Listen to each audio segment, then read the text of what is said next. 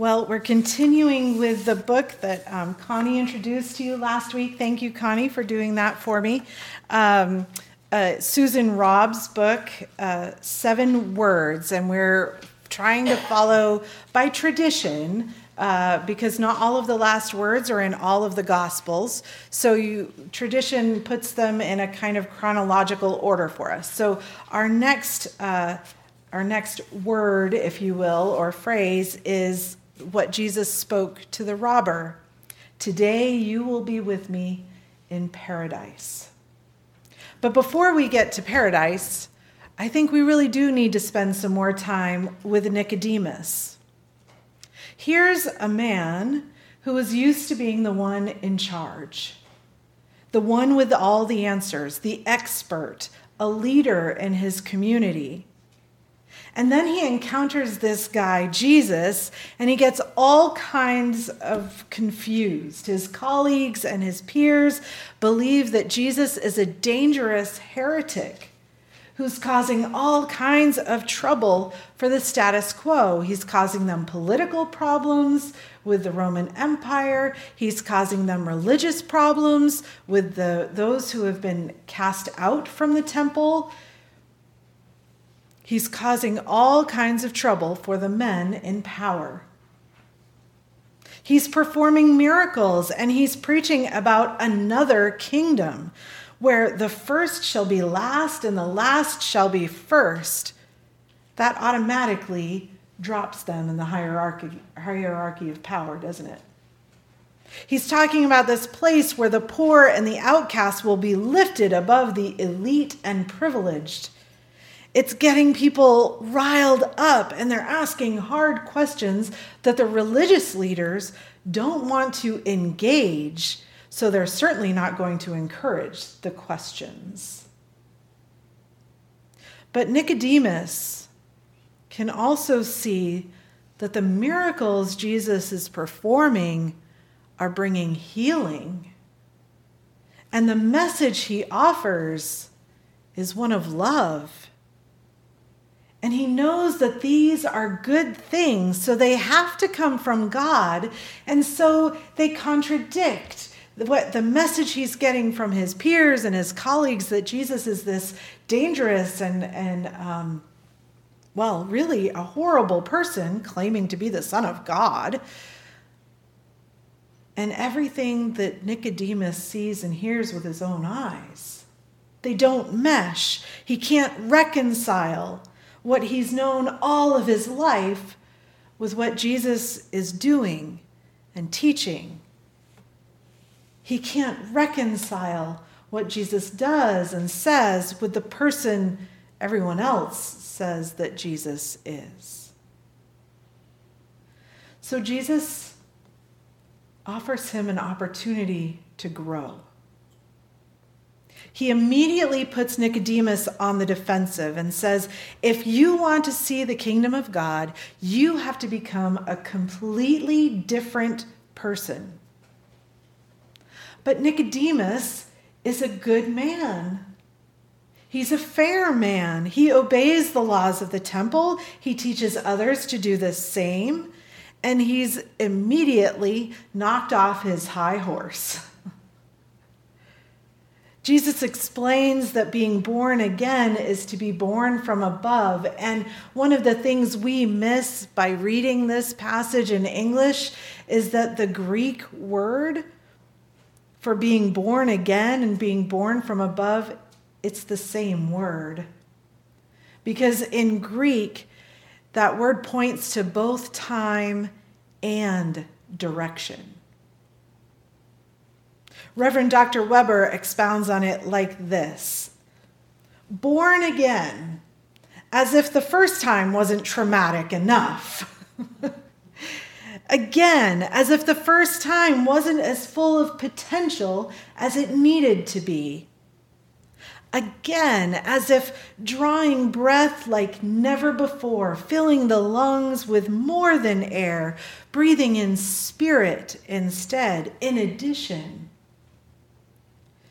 spirit from above, as if you too, as if you were too focused on this life the one being lived out in front of your eyes, and anything invisible isn't real. Anything invisible, like love and hope and joy and transformation and possibility, isn't what life is about from below. It's not a bad life, just a shallow one. Just a nose to the grindstone and find your meaning in successes and failures each and every day. And not a life in the love of a creator who stands ready to fill you with vision. So Jesus says this to Nicodemus you have to be born again, born from above. And Nicodemus is like, that doesn't make any sense. And he makes a pretty bad joke. What, am I supposed to crawl back into my mother's womb? Right? And Jesus loses his patience with Nicodemus. You came here with spiritual questions you should expect a spiritual answer. It's not like God has not been speaking these truths throughout history to the matriarchs and the patriarchs of the faith you claim to be an expert about. Weren't you paying attention, Nicodemus? Noah had to go against his own common sense and that of everyone he knew in order to follow God's vision and God remembered him. Abram had to become a new man with a new name, Abraham, a father of a great nation. And because of his faith, God remembered him. Sarai had to become a new woman with a new name, Sarah, to become the mother of a great nation. And God remembered her. Rachel had to watch her true love marry her older sister first, watch them have son after son after son together before she finally gave up the idolatry she had inherited from her family. And God remembered her, and she gave birth to Joseph. No, it wasn't Joseph. Was it Joseph? Oh, Okay, forgive the brain fart. Sorry. the point is, Nicodemus had a lot had a lot to process after that night. So did he change? Did he grow? Well, the next time we hear about Nicodemus in Scripture is when the religious leaders are complaining that the police won't arrest Jesus for preaching about the kingdom of God. Can you imagine going to um, the Augusta Police Department or the Kennebec Sheriff's Office and say, Excuse me, can you please arrest Pastor Angela because she's been preaching about the kingdom of God? of course, they weren't going to do that. And Nicodemus reminds them, um, excuse me, we have due process. We, in our, in their book of law, it requires witnesses and evidence to bring someone to trial. But they sneered at Nicodemus and they accused him of being a secret Jesus follower. Well, that puts a damper on what little courage Nicodemus had and was beginning to show. And then we only hear about Nicodemus one more time. He doesn't speak, but it comes after we meet the robbers who were crucified with Jesus. So we're going to turn to them next. So one of the criminals hanging next to Jesus has nothing but words of hate, desperation, let's be honest, misunderstanding, selfishness. This guy he wants to get down from there, if at all possible. And he says, You know, if you're the Messiah, save yourself and save us. Before, right, the, the religious leaders, the, um, the soldiers, they're all making fun of Jesus too. If you're the Messiah, then save yourself. This guy, he makes sure to add in and save us. Don't just save yourself, save me too, right? And there were all kinds of people shouting the same thing prove it, save yourself. And it sounds a lot like the temptation we heard Jesus face in the wilderness. If you're hungry, feed yourself. If you're the Son of God, prove it. If you want real power, turn your back on God and take it. In Luke's version of the event, of the event it reads, And when the devil had finished every test, he departed from Jesus until an opportune time. I am willing to bet hanging from a cross was an opportune time for temptation. How tempted must Jesus have been to save himself? He was fully human. And Jesus heard that temptation coming at him from the folks on the ground and from a man hanging beside him. How much would he have wanted to save the person next to him? to relieve that anguish and suffering, knowing he could. But in the process, there's at least one person who is forever changed the other robber. He got it, and he said so. Don't you get it? We deserve the punishment we're getting, but this man has done nothing wrong. And so he becomes the first deathbed disciple when he says, Jesus, remember me. Do, Lord, remember me when you come into your kingdom. Now, it would be really easy to dismiss this confession of faith if Jesus had not shown us the way and responded immediately with love. Truly, I tell you, today you will be with me in paradise. That's all it took. We must be genuinely careful not to condemn a deathbed confession as only coming from fear. The dying have a view of life and what is to come that we may not have experienced yet.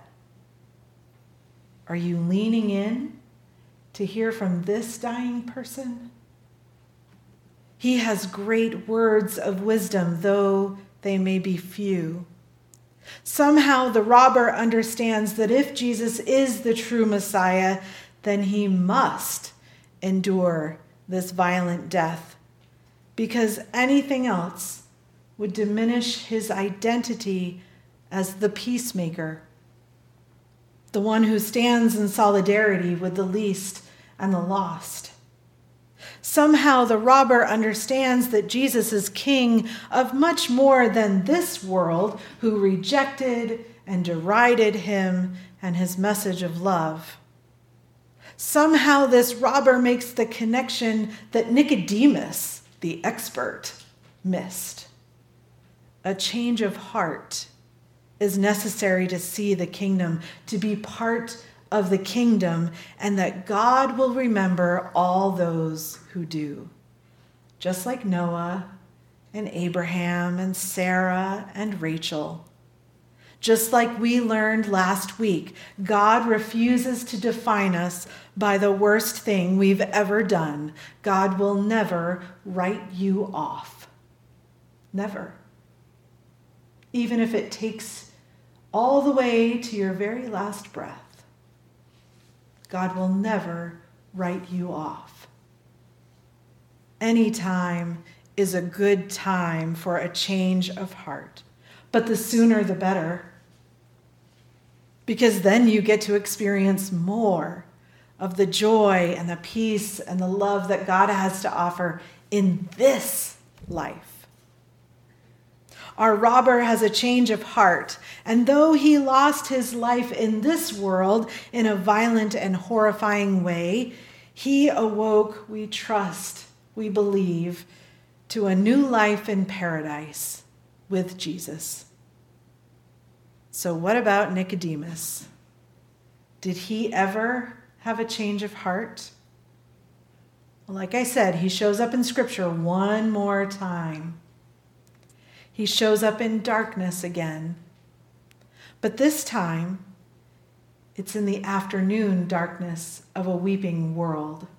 Remember when Jesus died, the sun was blotted out, the whole earth cried. Nicodemus gathers up Jesus' body, wraps it in a hundred pounds of spices, and puts it in the tomb of Joseph of Arimathea. Now, was a hundred pounds of spices really necessary? Probably not. Maybe. Was it overkill? Did he go a little overboard? Perhaps. Maybe it was apology spice. Maybe he finally understood what he had missed that night in the darkness and wanted to make up for it by bringing so much that he could barely carry it. A penance of spice poured out over a dead body that wasn't going to stay dead. But Nicodemus didn't know that yet. Maybe he finally got the words that many of us have committed to memory, but I left off of our reading from John on purpose so we could remember it together. The words of John 3:16. For God so loved the world that he gave his only son so that everyone who believes in him may have eternal life. Believes, trusts, surrenders, joins completely, so that everyone who shares the vision of the kingdom of God can grab hold of the wind, the Spirit, even when it blows us out of our comfort zones. When we allow ourselves to continuously be open to change, to growth, to renewal, to new birth, and the movement of the Spirit, we trust that God will remember us too, just like Noah and Abraham and Sarah and Rachel, the robber, and millions of others who have walked this journey of faith. How sweet the sound of paradise. Amen.